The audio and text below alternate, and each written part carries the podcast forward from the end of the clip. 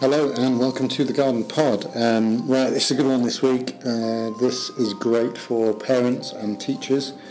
Primarily, we are very lucky that we've got a lady called um, Kari Yuen, who is joining us at the school this week from the FCD, which is an organisation out of the United States who are working with schools, um, parents, and young people and communities uh, on issues around addiction, um, alcohol, drugs and how we go about talking about these things and, and um, promoting good, healthy attitudes towards life and healthy choices, etc. Uh, Kari's really inspirational. She's a, she's a great speaker and she's running workshops over the course of this week here at school. Um, so there's a chance, if, if you listen to this in time, that you can attend some of those. Um, and in this podcast, we really get into some discussions around uh, what kind of conversations should happen, what they should look like, how often they should happen, um, some of the challenges within the cultural context that we have here, uh, and also the challenges that we have as parents. I get a little bit sherry in this, um, which is I'm not. I'm going to leave it in. I'll see if you can spot it. I'll leave it in um, because I think it, it makes a point. Uh, but but a little bit sherry. Probably regret that a bit.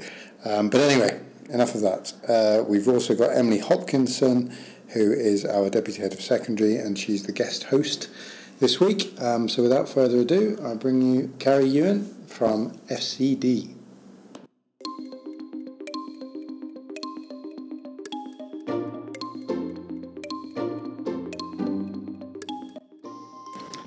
All right, welcome to the Garden Pod. Today we have a special guest with us, Kari Yuen, who comes from FCD. I'm going to allow her to introduce herself in a minute, and our second co-host, Emily Hopkinson. Hi. Deputy Head from Secondary School. Um, Kari, do you want to introduce yourself first of all, who, who you are and what your work is? Absolutely. My name is Kari Yuen. I'm one of the prevention specialists with FCD Prevention Works. I'm also a licensed school counselor from the States, as well as a licensed mental health clinician. And a lot of what we do is we travel around the world and try to assess communities around looking at the level of health. And our main goal is to keep healthy kids healthy. Fantastic. And FCD stands for? Freedom from chemical dependency. Okay, so we've got a focus on drug, alcohol, use? Yes. Is that too narrow a focus for you? I think drug and alcohol use, oftentimes there's overlapping with mental health as mm-hmm. level of stress, which is a common conversation that we have today with students and communities. So we look at what is contributing or perpetuating this type of behavior, why somebody might move in that direction with level of risk taking. And again, so the conversation can be very broad, but we do focus on the content and the data around substance use, abuse, and addiction. Fantastic. And you've flown here all the way from Minnesota? Minnesota. Where it's currently Abs- minus 45 degrees. Absolutely. And you're working with a number of schools in KL? Yes, we've been, I've been actually part of Malaysia's, um, as a regional officer for Far East Asia since 2012. So I've been visiting schools in this region for quite some time, which helps me understand the culture yeah. and see some of the changes as well as the current needs and, and, trends that both students and adults might be, you know, up against and facing. Yeah. And you were actually at Garden two years ago. Yes, I've been actually been at Garden from the very first time that they invited FCD. Uh, that was, I believe, in 2013 or 14. Yeah, yeah. You've been here a few times since I've been here. So, Emily, this might be a good point for you to jump in. Why have we got Kari here? We think it's really, really important that we are educating our students and our parent community about drug, alcohol, substance use so that we have a comfortable situation so that we can ask the right questions and students can feel comfortable in raising concerns, talking to people about the issues that they're currently having. So we just want to break down those barriers and start conversations and having Kari here gives us a vehicle to be able to do that. And Kari, you're working with students, parents, teachers over the course of this week? Year seven, all the way up through year 13. Uh, sounds like there's a, a, a large parental community that's going to be attending the workshops, as well as faculty drop ins, student drop in sessions, so students during their free time can come and find and ask questions. Okay. Is this something that schools you find are quite open to, or is this. Do you have kickback and I say uh, many of the schools that we work in are invested in, in, the mindset of prevention because they'd rather prevent a problem from happening rather than waiting and be reactionary and have to deal with the consequences, which might be health, it might be discipline, it might be um, societal kind of concerns. So many of the schools that we work at obviously are invested in inviting us here to help assess and keep the community healthy. Culturally, though, mm. the hmm. policies and family values are going to are very differ. And what I we really identify is just because something's cultural, it doesn't always mean it's the best practice or going to be the healthiest. Culturally, here in Malaysia, it may not be necessary to wear a helmet or wear seatbelts. Yeah. But when we look at the actual data and results, that we know seatbelts do reduce the risk. Mm. And so that is one of the messages again, is like we want to inform community members around the current research, um, the neuroscience around substance use, how it affects the developing brain. Yeah. So we can inform them, they can make a, a more informed decision around it. So you're quite happy to challenge some of the cultural Absolutely. norms that exist? You know, it's not even challenging so much or trying to change, it's just broadening people's perspective on this issue that we are from a health perspective. There's too much research out there. Technology has just advanced this conversation mm. and it's evolved over the past you know every decade. We know more about what addiction is the population that it's most likely to affect um, and reasons and also methods to and strategies to help individuals navigate this more safely. Fantastic. So today we're going to talk about one of your sessions which you're running with our parents which has mm-hmm. been entitled everybody does it misperception as a driving force of use. Do you want us just to give us an overview of, what that might mean? Sure. I, um, well, we study psychology of human behavior, and one of the uh, research projects that we use is developed by Al, Dr. Alan Berkowitz and Wesley Perkins, which is social norms research. Essentially, it's looking at people's perceptions versus actual behaviors, and we understand that people will typically we can predict their behavior based on what they perceive or what they believe to be typical or normal in their environment. However, what they perceive may not always be accurate, and this becomes really risky when that behavior is unhealthy. Right, okay. So this everybody does it. We've heard that before. Absolutely. um, so are we saying that's inaccurate? Well, there is false um, normative beliefs will say people's perceptions may be, or they may be actually true. So, for example, I mean, students may come home and say, "Mom, everybody is playing this game." Well, is that true or is that false? And so the only way we really can find out is if we conduct data. The challenge with that is for that student who believes like everybody's playing this game, mm. we can then predict the direction that that student may move in based on their attitude on that topic. So believe everybody's smoking. Yeah. You're more if you believe that genuinely, you're more likely to smoke. Yep. Community members that participate in and almost perpetuate this exaggerated false perception mm. can be quite risky. And is this a sorry? Presumably that's the large minority that's staying quiet and the small majority, sorry, the large majority yeah. that's staying quiet and a small minority that are being very vocal about whatever behaviour it is and that's leading to this continuation of this perception of the behaviour. Yeah. It creates uh, an environmental pressure. Parents definitely have experienced this. They communicate and they, they come to our sessions and they ask that question of, well, my son or daughter saying that everybody gets to go out to this place. Is that true? Mm-hmm. Or my son or daughter tells me that everybody's curfew is at this time, and they feel that pressure because they don't want to be the only parent in the community who doesn't allow their child to move in the same direction as other parents. Yeah. But is it accurate? And so there's this, this silent pressure that exists in the community with these attitudes. And so what we try to do is provide them with the accurate information so they can make a more informed decision rather than just based on false ideas. Fantastic.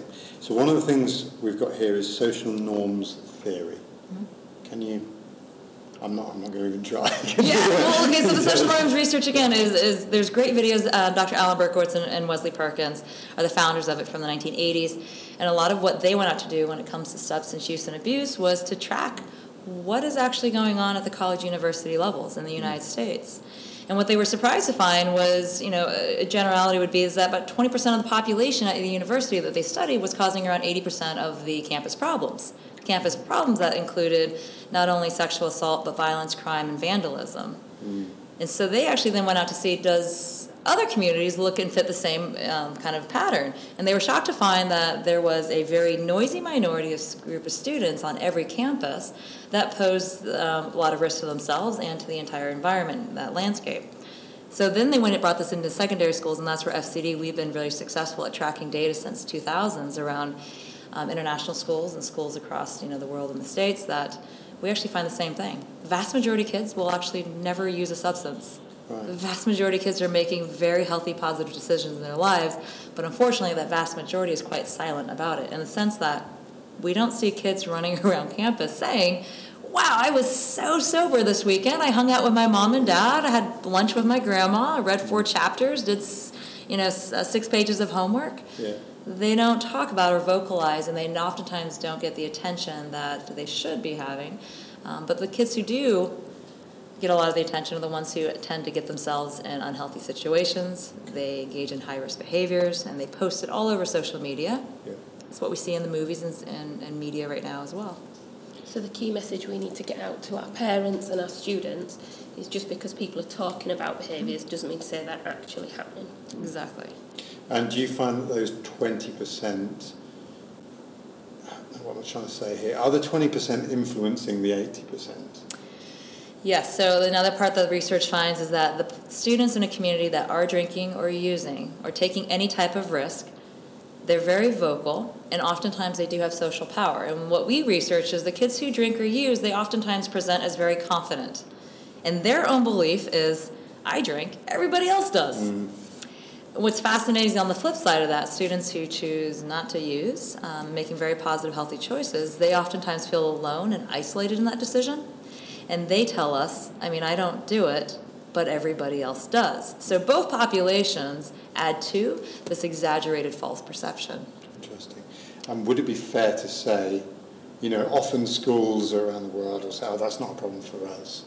Mm-hmm. But it sounds very much like this, this model would fit Garden, um, Garden pretty well, like it would with any other school. We would likely see that, those same kind of numbers playing out here. Absolutely. Garden actually did have a, a survey data um, years ago and it highlighted the same it parallels exactly what we find in every school here in malaysia or anywhere in the world that most kids actually are making very healthy choices mm. and that's the word we want to get out so what parents can really do is, is to challenge their child when they hear these, these exaggerated ideas talk to other parents and find out the truth rather than just defaulting and, and falling to the lowest standard in the community around these false perceptions Okay. Do you, I came from the UK in August. Do you think we have an added complexity here in Malaysia with the laws that we have surrounding drugs and alcohol? There's definitely a mixed message amongst the communities because of the policy and the, the multicultural um, component that international schools have. And so it confuses individuals, but what I always say is that our overall goal is to keep kids healthy. I think everybody in the community, regardless of what religion, what um, country they've come from, what the country's values are here, I think that is a common denominator goal is how do we keep kids healthy? Mm. And the next part of that is they are sending their children here to Garden International School for a very um, important reason the education and the values and the mission. They believe in it. So we don't want to undermine what the school is doing to keep these kids safe and to educate them at their highest standard, help them reach their full potential. Because statistically, the only thing that takes individuals out of the game is oftentimes the situations that we're not talking about. And when we don't talk about it, I'm guessing that that can lead to some pretty horrendous consequences. Absolutely. Addiction, we say, is, is progressive. It's fatal in nature if not addressed. Um, and part of that is we have to start talking about this as a health concern rather than a moralistic judging and criticizing, mm. um, lack of willpower type of conversation. And, you know, in spite of the policies and the culture here, again, this is a health concern worldwide. It's not just here in Malaysia, but everywhere faces those same barriers. So, how could a parent start that conversation? Using mm. non-judgmental language. It's great. When I talk about communication, sometimes we think that the parents are the ones who have to lecture and educate, when really communication, there's two parts to it, and part of it is listening. And so I would say, and I asked the, the year sevens today, how many have parents that have talked to them about this topic? Very few raised their hand. But how many of you have heard about this topic and, and learned about it on your own? Mm. Almost all of them raised their hand. Mm. And so they're getting this information from somewhere. And what I always say is, is I encourage these young people to go home and educate the adults because sometimes we recognize generationally they may not have received this information. Back then we didn't have the technology um, to articulate what we know about it today. Mm. So part of that communication for parents today is to ask questions to the young people. And what you're really looking for is their attitude, do they perceive that everyone's doing it? Do they think this is a cool and normal behavior? That's an opportunity to implant your own values and expectations. If that child is saying, no, this is not safe, I don't think anybody does this, you want to continue to track and assess that and make sure they have accurate information. And so part of that is parents do have to do some research. You don't have to be experts, but talk to other parents, find out what's going on in the community. And so that way you are armed and prepared to have this conversation. Um, it's one thing that I always say in communities is we prepare for so many other things. Academics, we practice every day. Sports, we practice every day. Music, we practice every day. The one thing we fail to do on a regular basis is going to be talking about social skills, which they are faced with and tasked with every day, and we assume that they know how to do it. The hardest part for me is to see young kids as they transition really struggling with feeling safe in their environment, feeling connected with their community, feeling valued, understanding their own identity.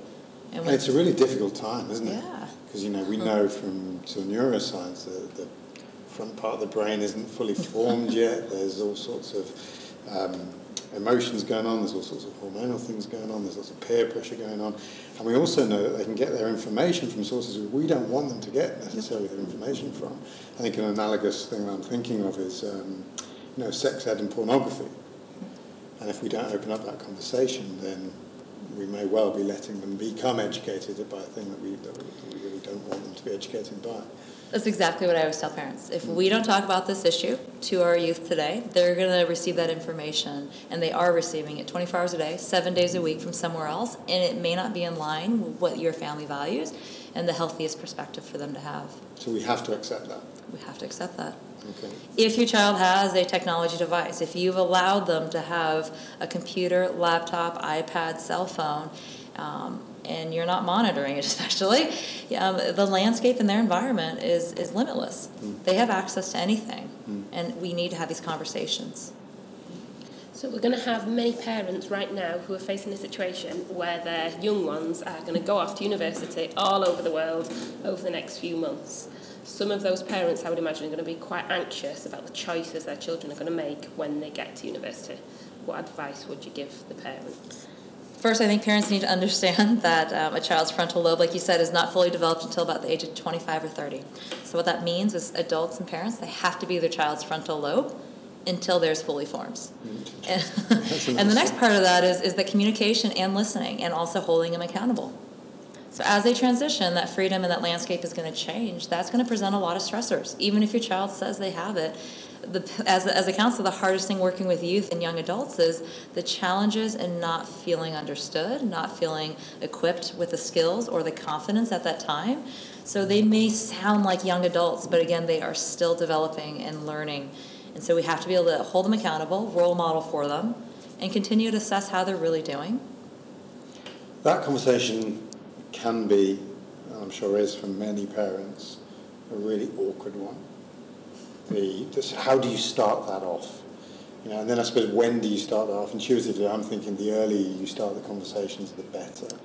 Um, I don't know if that's right. right Absolutely right. The, the earlier you start this conversation, when a child is only four years old and you're talking about sleep patterns and relationships and emotions, and continue that, it's going to be much easier to continue this conversation as their experiences change when it comes to technology, uh, when it comes to caffeine, uh, when they become exposed to or start seeing alcohol or tobacco, which really, if a child's ever been to an airport, they've probably already seen that. If they've been to a restaurant, they've seen alcohol and tobacco. Uh, so we shouldn't be afraid of talking about what's already in their environment because we want them to have the most accurate information rather than, you know, having them dissect it themselves. Um, as kids transition into universities, I'd say the, the most important thing is setting your values and communicating your expectations. But beyond that is how do you hold them accountable for that? Yeah. How are you checking in?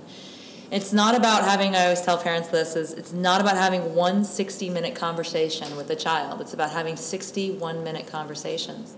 So, how often are you checking in with that expectation that you have set that I, I expect that you make healthy, informed decisions and stay safe? But how do you know if they are? Mm.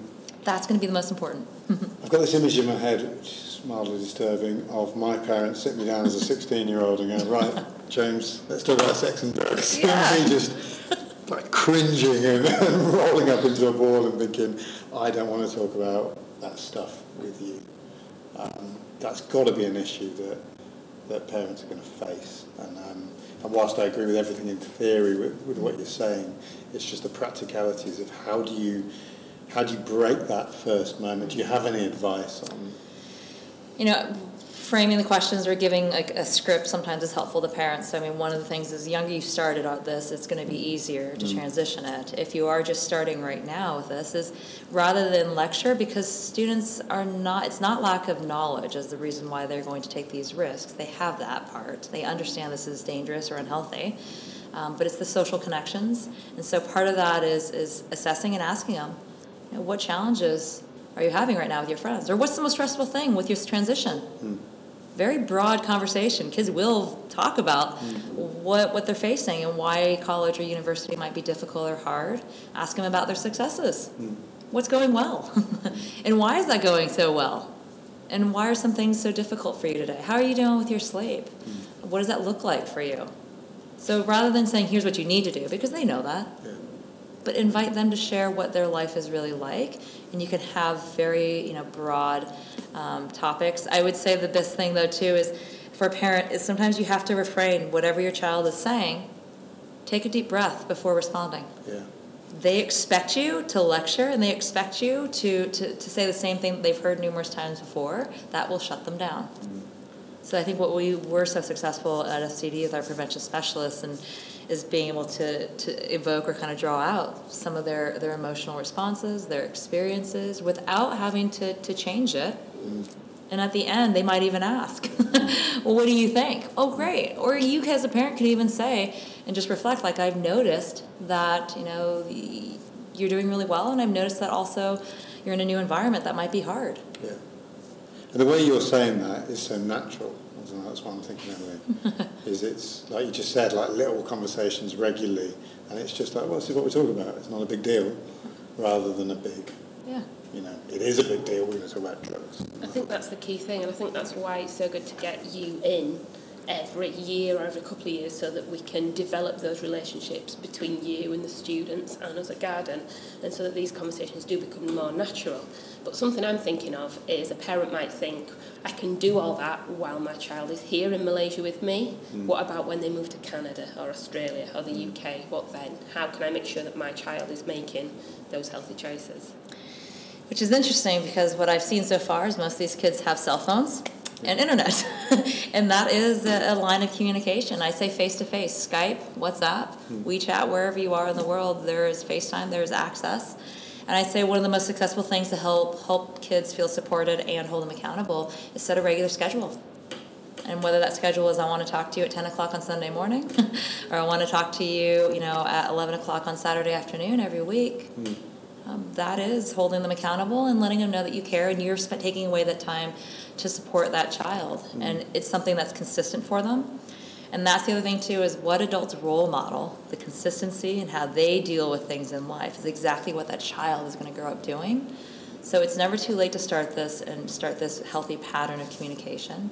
Um, it's similar to with younger kids having family dinners. Research shows that consistency and that structure is very beneficial. Checking on with the child. Mm. And a great place for a conversation. Exactly.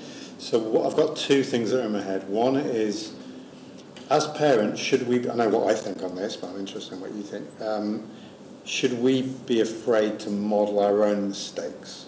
You know, I went out on Saturday night, had a little bit too much to drink, and I've woken up with a headache, and I'm not feeling my best. Am I going to talk to my nine-year-old daughter about why I'm not feeling very well?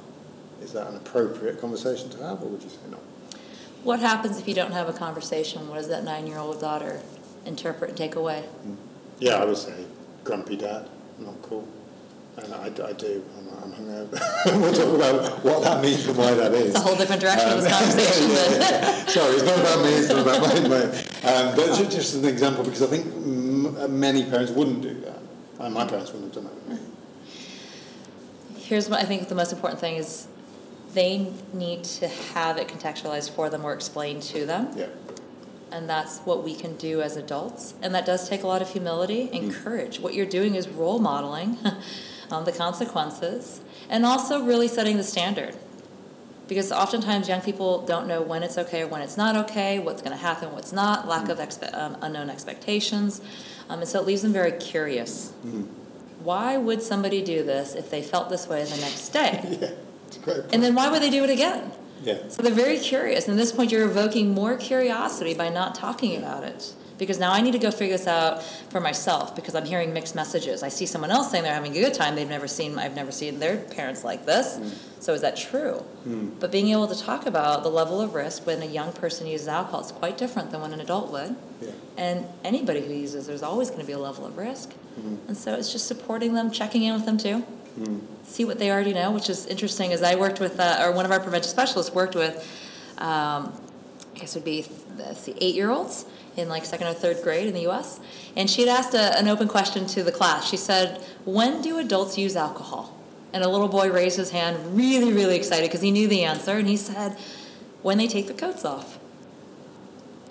And she had no idea what, what that meant, and um, she asked for further explanation, and he very clearly articulated well, my father always says, Can I take your coat and what would you like to drink? She said, Well, what are they drinking? And the little eight year old explained very clearly what the, the adults were drinking. And he described it perfectly. And she said, Well, what happens when they drink this? And they, he described very clearly that there was changes that happen. They get louder, they get sillier, mm. they uh, start to behave differently, and they lose their balance. Mm. And so having that conversation and explaining why is it riskier for a young person, it's still risky for adults. Does what's the expectation? Yeah.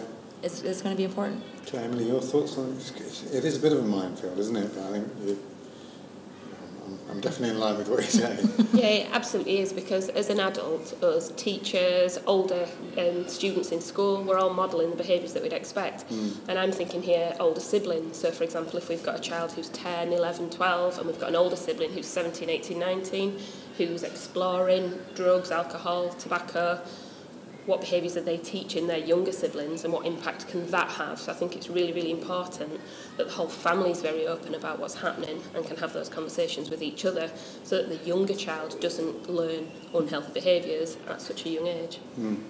Generally speaking, you brought up a good point with the siblings. Younger um, students who have older siblings, they oftentimes do have that exaggerated perception because they have that influence and the stories that they're hearing at a younger age and so for families that have, you know, numerous kids, we want to really start talking about level of health and risk mm. at a younger age and really about just checking in. What is and that family can talk about it together. Exactly. Yeah. Is that framed differently at each age? So would you broach the conversation differently for an 11 year old compared to a 16 year old? Absolutely. So we, we always talk about age appropriate language, what they need to know. Um, and I'd always say too is, is check in and assess what your child already knows. What do you know about alcohol? More than they would expect. Exactly. What do you know about? I asked the, the year sevens, you know, what, t- what substances they're familiar with, what language do they already have. If your child has seen certain movies, they've probably seen, or even music today. Mm. 90% of music across all genres embed language around substance use or abuse. Mm. And so they may not actually understand what it means, but we want to assess. So I think if you aren't somebody who's in education who has like kind of the, the diagnostic kind of like structure of understanding what kids need to know, we can send that to, to community members because we want them to feel empowered to be able to review some of these topics. The other one is is just ask your kids, mm. what do you guys know about alcohol? Let's sit down and watch a movie with them. You may hate it, but it's temporary, and ask them questions about it. Mm. Is anything shocking about what they're listening to and what they're hearing in their music? Mm. Listen to find out your child's favorite brand, um, band, and and listen to the entire album so you understand the language. And if you don't understand the words they're saying, ask your child, what does that even mean? Mm. Is this cool? um, is this fun? And is this popular right now? Do other kids listen to it? But I'm coming back to your point earlier on where that conversation is going to be more powerful and effective is if it's a natural part of the conversations that you might have at the dinner table rather than I want to talk to you about your music. Exactly. I can see how you could get that really wrong as a, as a as 61 a minute conversations. Find teachable moments. Yeah don't make it awkward, more awkward than it may already feel. Mm. Um, and we're just asking parents to check in, and we're also asking parents to, to connect with other parents. Yeah. Find out what other parents and families might be worrying about, hearing about, because again, it takes a village to raise a child. Yeah. And we don't want anybody to feel like they, they are lacking the confidence or the support. And part of it too is parents can really support each other with role modeling. What have you gone through that's been difficult, and how do I deal with this? Mm. So you shouldn't feel like you're you're dealing with this on your own anytime. I wonder if, and it is a wonder. I wonder if many of our parents feel comfortable or would feel comfortable sharing a problem their son or their daughter has. You know, we've caught them drinking, caught them um, smoking something that they shouldn't have been smoking, how comfortable they would be with sharing that information, the potential stigma that might be attached to it, uh, especially in certain communities within our school. I think that would be probably more, more paramount than others. Here's here's the like you said the stigma. The hardest thing with addiction, it just breaks my heart, is because this happened to me. My dad's Chinese, my mom's Japanese. Mm. I was mm. raised in the states. If I had any other health issue, my parents would not have been silent about it. But exactly what happened is when I started using, my parents were embarrassed, and my dad actually took it upon himself and thought it was something he did as a bad parent. And so he believed this was a choice. He actually looked at me when I was sitting in treatment at the age of 17. He said, Kari, why are you doing this? We didn't raise you this way. You need to stop. You're disappointing everybody in the family. And he viewed it really as I was as a lack of willpower on my part. This was a decision that I was doing intentionally, and then also he was responsible. If I had any other health issue, if I had heart disease, cancer, diabetes, respiratory illness, anything going on, autoimmune disorder, I don't think he would have ever used those words. Mm. In fact, when I went off to treatment, my mom even looked at me and she says, That's okay, we'll just tell the family that you're away at camp. Mm. The embarrassment. Mm. And this happens at every school I go to where parents say, you know, I think my child might be exploring this. And I would ask the parent, have you told the school? They are going to have great resources. They have trained individuals to support your child so nothing continues. And many parents will say, oh, no, no, no, it's not that bad yet. Or, I don't want to say anything. It's, and they said two things. It's not that bad yet, knowing somewhere deep inside of them that this can progress and get worse. And the second one is they feel embarrassed. They have to understand that this is a health issue. If it was any other, you know, health related concern happening to your child, communities feel no embarrassment or shame. Yeah. They talk about it very openly. In fact, people come and support them as a community. When somebody has cancer, oftentimes they, they will reach out and they want to vocalize instantly to school, and the school will, will put in um, support systems to help that child navigate this more safely. That's exactly what we're doing with, with addiction and any mental health is if somebody's using, they're already in trouble. What we need to do is come together as a community and talk about it so this child doesn't get into um, more unhealthy, risky mm-hmm. situations. So, and as a school, I mean, Emily, uh, our, approach there would very much be a supportive and subtle one if, if parents wanted to talk to us. Absolutely. I mean, if it was um, tobacco, alcohol, drugs, anything, we would support students, we'd support parents. We've got an excellent counselling system and counselling team that would help students through the decisions that they were making so that they could be more healthy we actually do drug test students from year 10 upwards, so year 10, 11, 12, 13. And if we were to find something there, again, it would be a counselling approach and an education approach. And I think that's really, really important for everybody to know. We're here to help, we're here to make sure that students are making the right behaviours that will set them on the path for their future. Um, on this topic, you've mentioned a few sources where parents can go to for support. So you mentioned the school, Uh, you mentioned other parents. Is there anything else that parents could do if they were too embarrassed to make those public um, connections? Is there anywhere else they could go for support? I think local um, resources that the school probably has information on to reach out to outside, you know, mental health um, clinicians or counselors. We also there's online. There's a great resource too. I'll leave with the community. I can't think of the name off the top of my mind, um, but a lot of the international communities have had very positive outcomes from the online counseling landscape. Um, FCD.org. We also have a wealth of resources that you can always any community member, parents, um, staff, faculty can always email us any time of the, of the year. And they can just address that to me, Kari, K A R I, and I will respond to any questions that, that communities have to ha- kind of hold their hand and direct them through this process. We don't want anybody to feel alone in this conversation. So I think a lot of the outcomes that you've been speaking about there, whilst we don't want them, they are, they are understandable. Mm. I think in some of the where, the, where some of those parents might come from, they're feeling embarrassed, they're feeling that they've done something wrong um, whereas that can have the unintended consequence of making things worse, I can understand why they might feel like that. It must be quite. And society doesn't help, right? Exactly. Society is punitive in our attitude towards drugs and alcohol generally. We, we shun people, we imprison people, we pariah people out. Um, so we've got to do our best to to fight against that? Yeah, it's addiction as a disease. What I always say is it's one of the ugliest diseases in the world today because it's the only disease where somebody who actually might have it they don't believe they do. Mm. And it's the only disease where somebody may actually reject help and support and treatment. If you have anybody else who's having a heart attack, they oftentimes don't like push back the paddles and say to the doctor, I don't want the medication for this. I think I'm fine. Mm. So this is one of the only diseases also that has very repulsive symptoms to the community, which makes it very confusing to understand. Yeah. And so uh, people believe it, like you said, as punishable or punitive with you know discipline or behavioral issues, and and that's the part too is I've never seen a success story of somebody who's told me that they've used a substance and it's really working out in their benefit, that their health is improving, relationships are thriving, opportunities are just opening up. And I'm not saying at all that alcohol um, and other substances, everybody who uses it leads to addiction. But the bigger picture is, is there are consequences, and all use will equal risk. Yeah. yeah. So if we're having the, trying to kind of sum all of this up, because yeah. there's just some gold here. If there's if we're having regular conversations, if we're happy to talk about them from an early stage on, it's much less likely for that 20% to end up in a situation where they're where we're in addiction or, or, or serious abuse of, of drugs and alcohol. Is that is that too simplistic? I would say we're going to support that child in making healthier decisions. They're not immune from that level of risk. Mm. But I will say that if a child ever is in an unhealthy or risky situation, if you started that conversation and opened up that line of communication, that child is more likely to reach out and ask for help when they need to. Yeah. And that's what we do see consistently is even when kids falter and, and make mistakes, if that communication and a healthy adult is in their life, they will reach out. Yeah. They feel safe. That's my that was my last question. You know, as a dad, I've got two girls I know, it makes me uncomfortable, but I know, because I did and every kid does, at some point they're going to make some bad choices. At some point they're going to do something that they, they'll regret or they shouldn't have done or whatever, just like I did as a kid. Um, but then how do I react to that as a parent?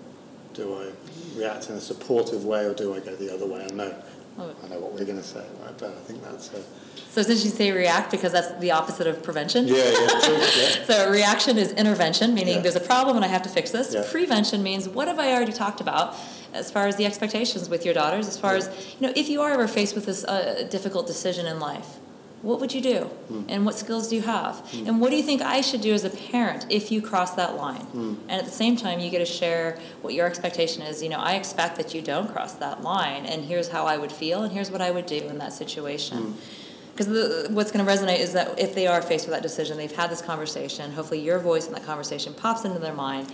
They have one more reason mm. to continue to make a healthy choice in mm. that hmm. situ- in that moment. But if they don't, and, and I guess that's where my reaction is. So there is okay. a reaction to if they don't, then I my natural instinct is I want to be in a situation where a child is happy to talk to me. Mm. You know, I, I'm, I made a mistake and let's and we can talk about it rather than I made a mistake. I'm going to disappoint dad so much. I would say invite them into that consequence again and say, just remind them we've had this conversation. Mm. Um, what do you think is fair? What's interesting is students really will sometimes create a more um, a higher consequence for themselves right. when given that you're empowering them, saying, you know, I, I recognize that this was a challenging situation. What do you think we should do? Invite them into the conversation mm. rather than just lecturing them and, and, thinking that they can't do this on their own. We want to develop those skills for them. And so it's, it's again, sometimes we want to just take that breath before we react in a situation. And it's absolutely okay for a parent to say, you know what, right now, um, it's hard for me to talk about this. Can we set another time to come back and visit this issue? Yeah. You give yourself a time out. And if it doesn't work first time, you know, that first yeah. conversation doesn't go so well when you're trying to talk about some of these things with your 15 year old. I guess that's that you don't give up. The accountability, I mean, what I'm hearing now is this we've had the conversation, the communication is open, I'm assessed and I'm listening, and now how do I hold my child accountable? You know, I think part of that too is if this happens again, what do you have to do? What's going to be in place and what resources? I know schools have done a great job, and Garden says, you know, if this happens one more time, we're going to make sure that it doesn't and support you with that. Um, but if this does, we're going to expect that you follow up with a counselor so many times and that you connect with these resources and that, you know, that there might be more extra support in place with parent conversations because we don't want to see you continue to repeat this. And if it is repeating and you're a family member who's saying, I think there might be a bigger problem, get your child assessed. Yeah. There's nobody who's ever been harmed by having extra adult community support and, and knowing um, where they fall on that continuum of level of risk. Mm. An assessment will be a healthy adult trained in the field of addiction, be able to look at signs and symptoms. And again, just like any other illness, the earlier we can catch it, the more successful we'll be at being able to treat it. We don't want to wait till it gets bad. Because that's where we see this real challenging uphill battle with why people will continue to relapse with addiction and behavioral issues, why people may never even find recovery.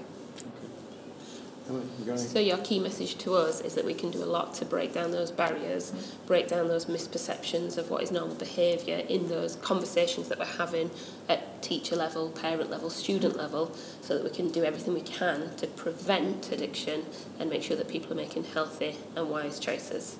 Yep. I, you know, parents too, I think about around all health issues once a month, you know, or every week. Bring up a new topic sleep patterns, stress, relationships and friendships, um, social environment, so movies, music, um, substance use and abuse. And ask your child and assess them on all those levels. What's going on with movies this week? What's going on in your social group? Is- What's stress like for you this week? How are you managing stress? Just checking in. It's nice advice there. So can I just get the website again for people who... Absolutely. FCD.org is our website, and at the very bottom is a link to you. You can email us. You, all adults and community members have free access to all of our webinars and e-journals. We don't uh, send out mass emails. It's about one every six weeks. So if you would like to sign up, just send me an email or send the organization an email with your email saying you would like to be part of the webinars, and they are all hosted free. We have one tonight, actually. And if you sign up, you will get a pre recording as well um, later. So because of the time change difference, we realize communities might be asleep. So there's one tonight on teen technology. So again, if you would like, please sign up. Fantastic. Um, Emily, do you have any... Thank you very Any other much for your, your time and your honesty. It's been really, really refreshing and valuable to discuss those things with you today. Great to have an open chat. I've got so many questions I want to carry on. I'll, I'll let you. I'll let you get on. You're running sessions for this week. It's fantastic to have you here, and like Emily says, yeah, talking about opening, open and honestly, and there's some great messages there. Thanks so much. Thanks for thanks for coming on.